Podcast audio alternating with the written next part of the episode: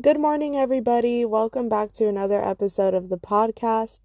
For today's episode of A Year of No Fear, I'm going to be reading in Ecclesiastes chapter 11, and I'm going to be focusing on verse 10.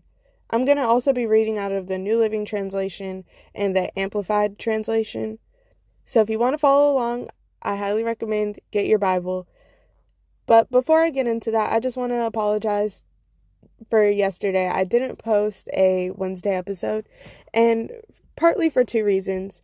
First reason, I didn't really have anything that was on my heart to talk about, and I didn't just want to like make something up or just do it for the sake of doing it. I want to be consistent. But if I was consistently in my word, I'm sure that I would have had a word for you guys. Um, so I, I got out of the word for like a day and I had nothing come to me. Surprise, surprise. So I really apologize for that. That's on me. It's 100% my fault. And secondly, I just wanted to catch up on a few things.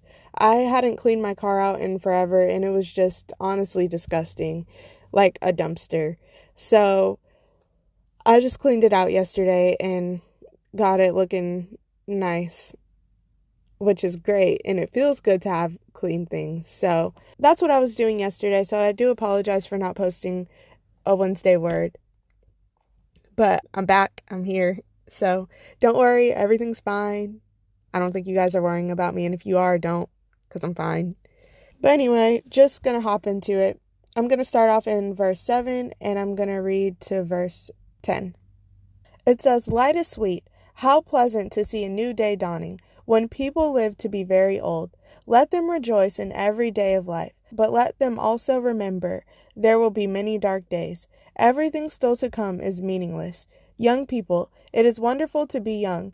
Enjoy every minute of it. Do everything you want to do. Take it all in. But remember that you must give an account to God for everything you do. So refuse to worry and keep your body healthy. But remember that youth, with a whole life before you, is meaningless. So, this book was also written by King Solomon, just like the book of Proverbs was, and he in the Bible was known as the wisest man in the Bible. So, I actually looked up this verse. So, what he says in verse 10 is he says, So refuse to worry and keep your body healthy, but remember that youth with a whole life before you is meaningless. Now, that word meaningless in the, in the Hebrew, the original language, it means vapor or breath or vanity or vain. So there's a lot of words that you could fill in there, but I want to focus on vapor. So he's not saying that this life means nothing, this life has no meaning. It doesn't matter. What he's saying is that this life is like a vapor. And that's confirmed also.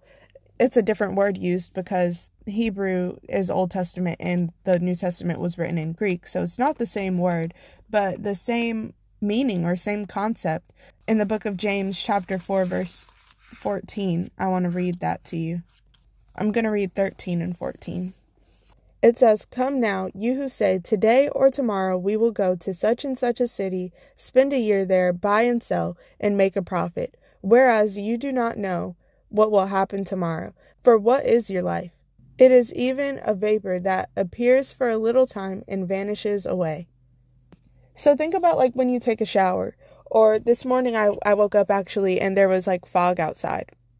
And when you take a shower, it gets like steamy in there. There's the water vapor that's in the air. You open the door and it starts immediately disappearing. Or if you turn on the fan, it the the vapor just evaporates, like it vanishes. So this morning I woke up, started my car, drove my daughter to school, and there was fog. But when I got back home, all the fog was gone. Even like halfway through the drive, there was no more fog. So it's it's there one minute and it's gone the next. So he's not saying that our life means nothing. He's not saying that what we do here on earth has no meaning, but it's here one minute and gone the next.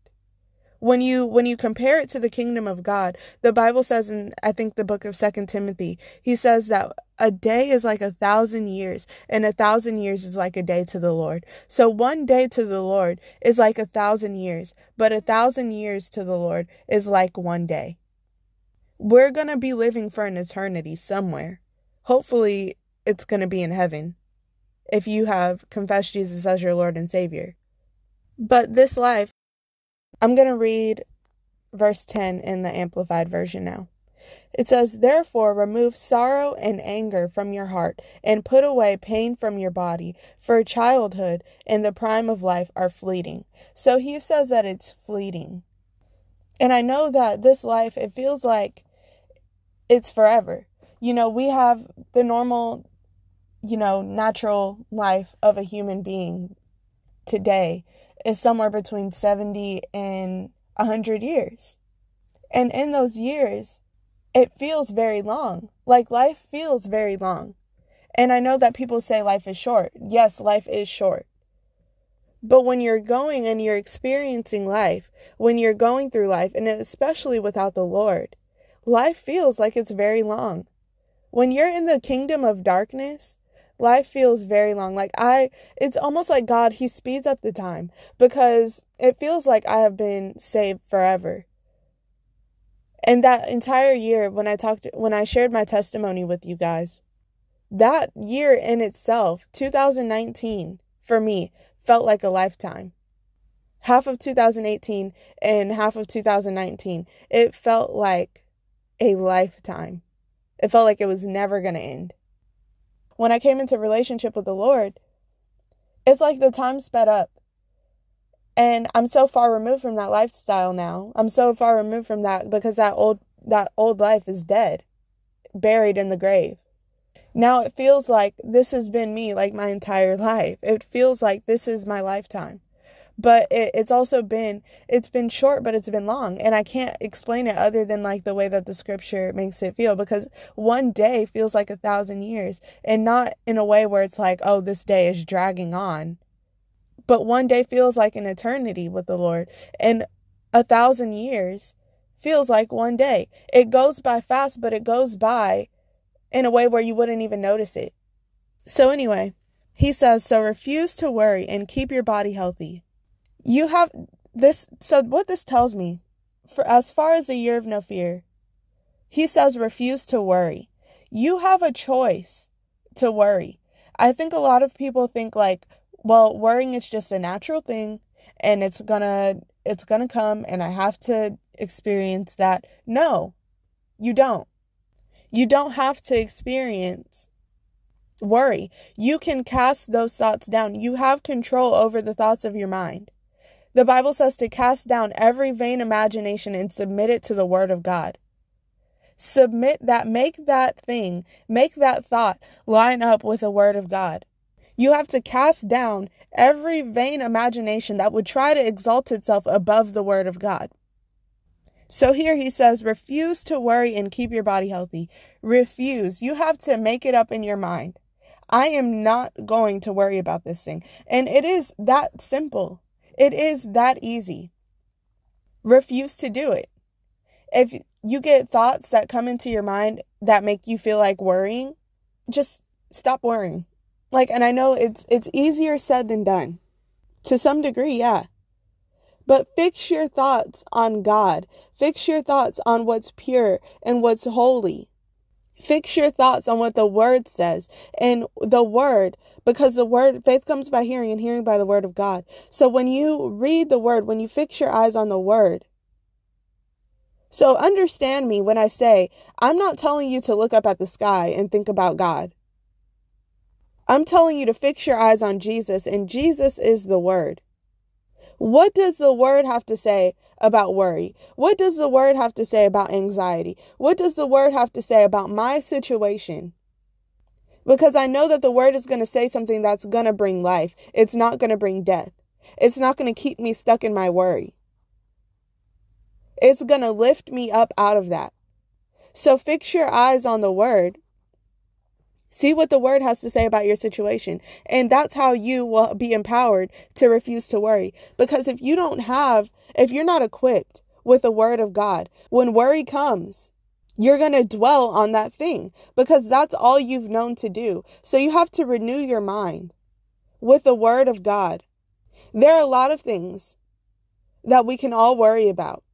There are things that we're seeing in our economy. There are things that we're seeing going on all around us people and other people groups and stuff like there is so many things that we could worry about but if you fix your eyes on the word of god then you'll see that i am in this world but i am not of this world i am not a part of this world's economic system i am not a part of this world's um, morality system I am set apart. I am seated in heavenly places. Yes, I might be physically on this planet, but my spirit is seated in heavenly places with Jesus Christ. I am exempt from the sickness and disease that goes on here. I am exempt from the lack and the poverty that happens here. I'm exempt from the from the pain and the suffering that's going to happen here. And I understand that Jesus says, In this world we will have trouble. I know that full well. If I choose to follow Jesus Christ, persecution is promised. I will be persecuted for my faith in Jesus. There's no way around that. If you have faith in Jesus Christ, you are going to be persecuted for having faith in Jesus Christ. So, yes, in this world, I will have trouble. But take heart because I have overcome the world. Jesus said, Take heart. It's going to be okay because I've overcome the world. So if he has overcome this world, why am I going to focus on the trouble? Why am I going to focus on the negative things that are going on? I'm in this world, but I am not of this world. Psalm 91, verse 7 and 8, it says, A thousand may fall at your side, and ten thousand at your right hand, but it shall not come near you. Only with your eyes shall you look and see the reward of the wicked. So you'll see what the wicked have earned only with your eyes. The trouble won't touch you. The pain and the, the sickness and the disease and the lack and all of that stuff, it won't touch you. When you're so filled up with the word of God, you know that you, there's nothing that can take you out. There's no force in hell that can take you out. There's no plague. There's no pestilence or no arrow that the enemy can send your way that will take you out. The Bible says in Isaiah chapter 54, verse 17, no weapon formed against you will prosper. So there will be a weapon that's formed against you. I feel like everybody's heard it at this point. That doesn't mean that the weapon won't be formed, but it will not prosper. So, yes, the enemy, he will try to attack you. It says he roams around like a roaring lion, seeking who he, whom he may devour. So he's going to try. We're not exempt from the enemy trying to take us out. But what we are exempt from is the actual prospering of that attack. Like if you just think about it in the imagery that the that the Bible paints it in, we have the shield of faith. And that shield of faith, it says it extinguishes every fiery arrow that the enemy would try to throw at us. It extinguishes every fiery arrow. So when you think about it in the natural realm, when you think about it with that same example, the enemy picks up an arrow, sets it ablaze, and points it, he, he puts it in the bow. I don't know all of the terminology for this, but he shoots that arrow at you. But what do you have? You have the shield of faith. And not only does the shield of faith stop the arrow, but it extinguishes the fire that's put behind that arrow. So, yes, the weapon is formed against you, but it will not prosper. That arrow won't touch you. The fire on that arrow, it won't touch you. So refuse to worry. Second Corinthians chapter 10 verse 5. I, I referenced this verse earlier, but I'm just going to read it now.